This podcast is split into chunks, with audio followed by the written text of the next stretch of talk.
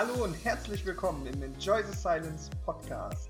Wir freuen uns, dass du den Weg des Tauchens mit uns gehen möchtest. In circa 20 bis 30 Minuten reden wir über einer der tollsten und schönsten Hobbys der Welt. Begleite uns in eine wundervolle Unterwasserwelt. Viel Spaß und immer gut Luft.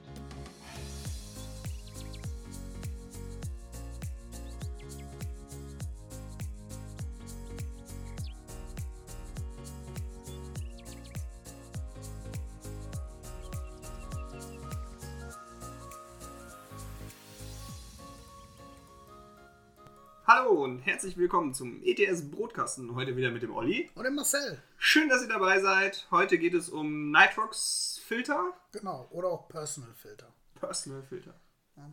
Wir haben ja ähm, die Folge Gasblender äh, gehabt und äh, wir haben auch auf einigen Bildern verwenden wir äh, Nitrox Filter. Ich gehe gleich einmal kurz darauf ein, was ist das überhaupt und was ist der Unterschied oder was gibt es für Unterschiede. Und äh, danach komme ich auch noch mal zu einer kleinen Korrektur von unserem äh, Podcast, weil da habe ich eine Diskussion, was heißt eine Diskussion, eine konstruktive, ein konstruktives Gespräch äh, mit dem Ogge gehabt. Das ist ähm, der Admin von Tauchkompressoren in Facebook, Facebook-Gruppe ne, mit ganz schön vielen Mitgliedern, die da auch richtig intensiv dabei sind und auch wirklich äh, in die Tiefe gehen. Und äh, da möchte ich auch gleich jeden einladen, der Interesse an Tauchkompressoren, Tauchkompressorentechnik hat ähm, oder auch an Gasblenden. Das ist äh, eine gute Gruppe dafür. Und da haben wir auf jeden Fall den Link in die Kommis. Mhm. Und da findet ihr auch unter anderem mich, den Orge und äh, noch ein paar andere Leute, die da echt viel Ahnung von haben. Der Orge macht das äh, ein bisschen als Hobby, aber so ein krasses Hobby, sag ich mal, weil der Mann hat richtig Ahnung. Ne?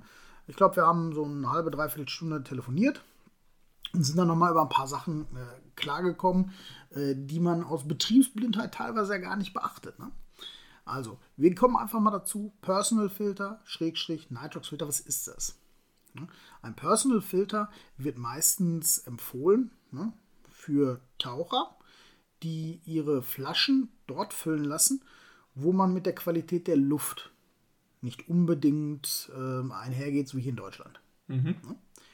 Ich hätte ja auch gesagt, unser Bauer äh, Mini Verticus 3 stellt bereits sauerstoffkompatible Luft gemäß äh, äh, Richtlinie her. Ja. Und ähm, der Personal Filter würde einfach zwischen den Kompressor und die Flasche geschraubt und äh, diese Luft wird nochmal nachgefiltert, in Anführungszeichen. Ne? Weil, wie gesagt, warum, komme ich gleich nochmal zu. Jetzt nur für mich, äh, das ist aber etwas, das du als Blender haben musst, solltest Nee, nee, nee. nee. Personal Filter, Personal ja, für, für dich, ja. den du mitnehmen könntest. So ja. wird der immer angepriesen. Das heißt, du fährst damit nach Thailand und sagst dem Typ bitte das vorschalten. Ich habe auch meine eigene Flasche mit dabei. Und das macht der? Die meisten. Okay, also, das, also die, halt äh, das weiß ich. Also ich würde sagen, die meisten machen das ja gar nicht, weil du nimmst ja nie deine Flasche mit. Ja. Also, wenn du deine Flasche mitnimmst, das ist wirklich so für die, für die Füllnomaden, die hier, da füllen. Und da ist dann so eine trügerische Sicherheit. Warum komme ich gleich drauf? Also, mhm. es war ein echt tolles Gespräch. Ähm, und man, man vergisst sowas ganz leicht. Ne? Mhm. Ähm, so dann, ach ja, und dann macht es auf einmal weg. ne? Ich hoffe, das war jetzt nicht zu laut hier wieder. Ja, ne? ich ähm, auf, das raus. und äh, da ist dann zum Beispiel einfach nur eine, äh, eine Anschraubmöglichkeit ne, an die Flasche und vorne eine Anschraubmöglichkeit. Das ist einfach so ein Zylinder, ja. ne, den du dann ähm, mit, wo das Gas nochmal durchströmen lässt. Ne. Mhm. Um Nitrox-Filter ist das gleiche in grün, ne, nur meistens äh, gibt es den dann noch mit oder ohne Rückschlagventil. Ne? Mhm. Dass nichts von der Flasche in den Kompressor oder in die Fülllogistik kommen kann. Mhm. Hier ist das Ding jetzt so. Ich hatte mal gesagt, ja, theoretisch, also wir brauchen theoretisch und praktisch von unseren Werten, die wir regelmäßig messen, mhm. brauchen wir den gar nicht. Ja? Ich hatte ihn jetzt in erster Richtlinie oder in erster Linie genutzt, um damit das Rückschlagventil zu nutzen. Das heißt, ich kann die Flasche aufdrehen und es strömt nichts flaschenseitig äh, in meine Fülllogistik. Ähm, das macht nichts. Der Kompressor hat selbst auch ein Rückschlagventil. Meine Füllleiste hat aber keins. Mhm. Das heißt, es würde in die Füllleiste kommen, die ist nicht äh, unbedingt sauerstoffrein. Mhm. Und somit nicht gut. Ja, man kann natürlich aufpassen, indem der Flaschendruck immer niedriger ist als der Füllleistendruck. Ähm, hatte ich mir aber gedacht, ja, nee, möchte ich aber nicht. Ich möchte diesen Punkt Sicherheit dazu machen. Gleichzeitig hatte ich mir noch so gedacht, ey, das ist da bestimmt gut, dann äh, reinigst die Luft nochmal nach. Ne? Ja. Ist ja noch ein Filter dahinter. Ne? So. Desweilen oder derweilen kann ich dann natürlich auch zwei Gemische gleichzeitig befüllen, ohne dass sie sich unterschiedlich verunreinigen, da ja nichts in die Füllleiste kommt quasi und sich ausgleichen kann, ne, wenn du mal einen Fehler machst. Ähm, gut. Jetzt hatte ich mit Olga telefoniert und dann sagt er, ja Olli, ne, ähm, ich habe das ja gelesen, ich habe dir ein paar Sachen schon geschrieben. Und dann sage ich, auch stimmt, ne, aber ich wollte unbedingt nochmal mit dir sprechen drüber. Ja, und dann sagt er, pass auf, äh, erkläre ich dir ganz kurz, ne, ist dann ähm, die Geschichte, Dein, dein Kompressor macht schon mega reine Werte. Wir haben die Werte von, von unseren Kompressoren oder von meinem Kompressor mal ausgetauscht. Ne? Mhm. Die stehen ja auch öffentlich im Netz.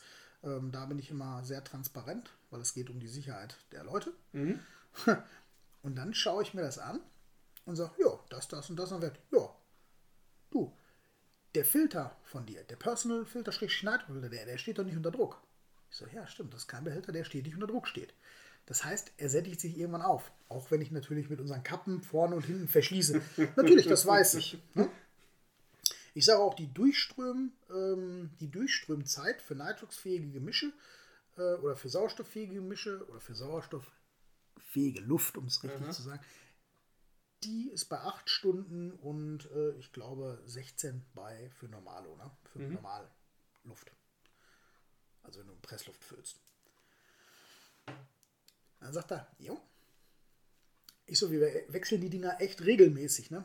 Also ja, äh, das würde ich äh, mir überlegen, weil, wenn du schon so eine reine Luft herstellst, die ja schon kompatibel ist, brauchst du es ja nicht mehr. Ja, ich sagte, ich habe es eigentlich nur wegen dem Rückschlagventil mehr oder weniger genommen. Ne? Dann sagt er, ja, aber jetzt hast du einen Filter, der im schlimmsten Fall mehr aufgesättigt ist als das, was aus deinem Kompressor kommt. Ich so, scheiße, ja, Mann. das bedeutet, du feuchtest die Luft eigentlich eher wieder an. Also das heißt, du ziehst nicht mehr raus. Mhm. Du machst die Luft eigentlich dann schlechter. Das müsste man mal messen. Ne? Aber ähm, da reicht mein Sachverstand so weit, dass ich sage, ja, nee, stimmt, da hat er vollkommen recht. Ne? Da, äh, betriebsblind, ne? Manchmal, äh, das ist auch kacke. Weil eigentlich hatte ich es nur wegen dem Rückschlagventil geholt. Jetzt war eine Idee, naja, dann nehme ich den Filter-Scheiß raus und ich benutze das einfach so, als nur als Rückschlagventil. Ja, dann kam aber auch drauf, ja, der Zylinder ist dann mit Umgebungsluft gefüllt. Auch Müll, ne? Ja, sonst müsste es vorher durchströmen. Ach, das ist alles. Äh, und da habe ich gesagt, alles klar. Fliegt raus die Scheiße. Fliegt raus die Scheiße. Nee, war, also war jetzt nicht viel Überzeugungsarbeit. Ich wollte, ich habe das gelesen, er, ich sagte schon, Mist, er hat recht. Ja? Und äh, ja, man, man soll ja auch mal zugeben, wenn man nicht recht, richtig liegt, ne? beziehungsweise einfach mal nicht, äh, nicht weit nicht weit genug nachdenken. Ne? Das ist manchmal manchmal fehlt es an einer Ecke und dann sagt man, ja, okay. Und wenn dann einer dich aber mit der Nase drauf stößt, dann sagst du, ach ja. Mhm. Und das ist genau da so passiert. Deswegen wollte ich das eigentlich nochmal klarstellen. Ähm, eigentlich brauchst du so einen Personal Filter gar nicht. Außer wirklich, du fährst ähm, mit deinen eigenen Flaschen irgendwo in eine, äh, in eine Area, wo du wirklich sagst, hier kann, sind mir die Luftwerte nicht gut genug, hier kann ich die nicht garantiert wissen mhm. oder, oder, oder, ne? oder ich fühle mich damit einfach besser, weil ist manchmal so, wenn du als Nomade unterwegs bist, jetzt gerade im Ausland, dann kann es auch mal sein, dass du auf eine Basis triffst. So ein Filter kostet je nach System 150, 200 Euro. Ne? Dass die dann sagen, ja, wir sparen da dran, ne? wir lassen den laufen. Der ist schon voll gesättigt. Wenn der voll gesättigt ist, nimmt der, keine, äh, nimmt der nichts mehr raus. Ne? Ähm, dann kriegst du da äh, Luft, die nicht den Normwerten entspricht oder die du tauchen möchtest vielleicht.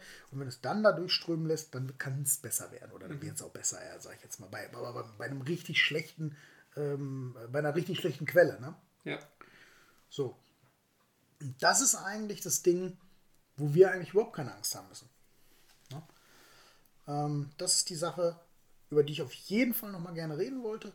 Und da kann jeder seinen, äh, also mit diesem, mit diesem Feedback von, von Ogge über uns an euch kann jetzt auch jeder mal von sich selbst bewerten. Ne? Wenn er einfach mal Physik denkt und sagt, hey, dann kannst du einfach mal überlegen, brauche ich so ein Teil? Ja, nein, vielleicht. Wenn er eins braucht, wir haben welche gebraucht abzugeben, mit noch verschlossenen Filtern. Ja, also die werden wirklich rausfliegen jetzt, weil ich das, äh, das war gar keine Diskussionsgrundlage, da gibt es keinen Für und Wider. Ne?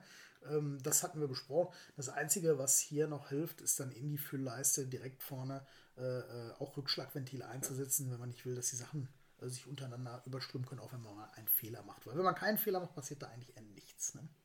Ähm, also wird das eine Option sein, demnächst dann Rückschlagventile einzubauen? Ja, bei der nächsten Wartung wahrscheinlich, mhm. wenn wir es gleich mitmachen. Ne? Okay. Aber so lange kommen wir auch so ganz gut klar. Ne? Alles klar.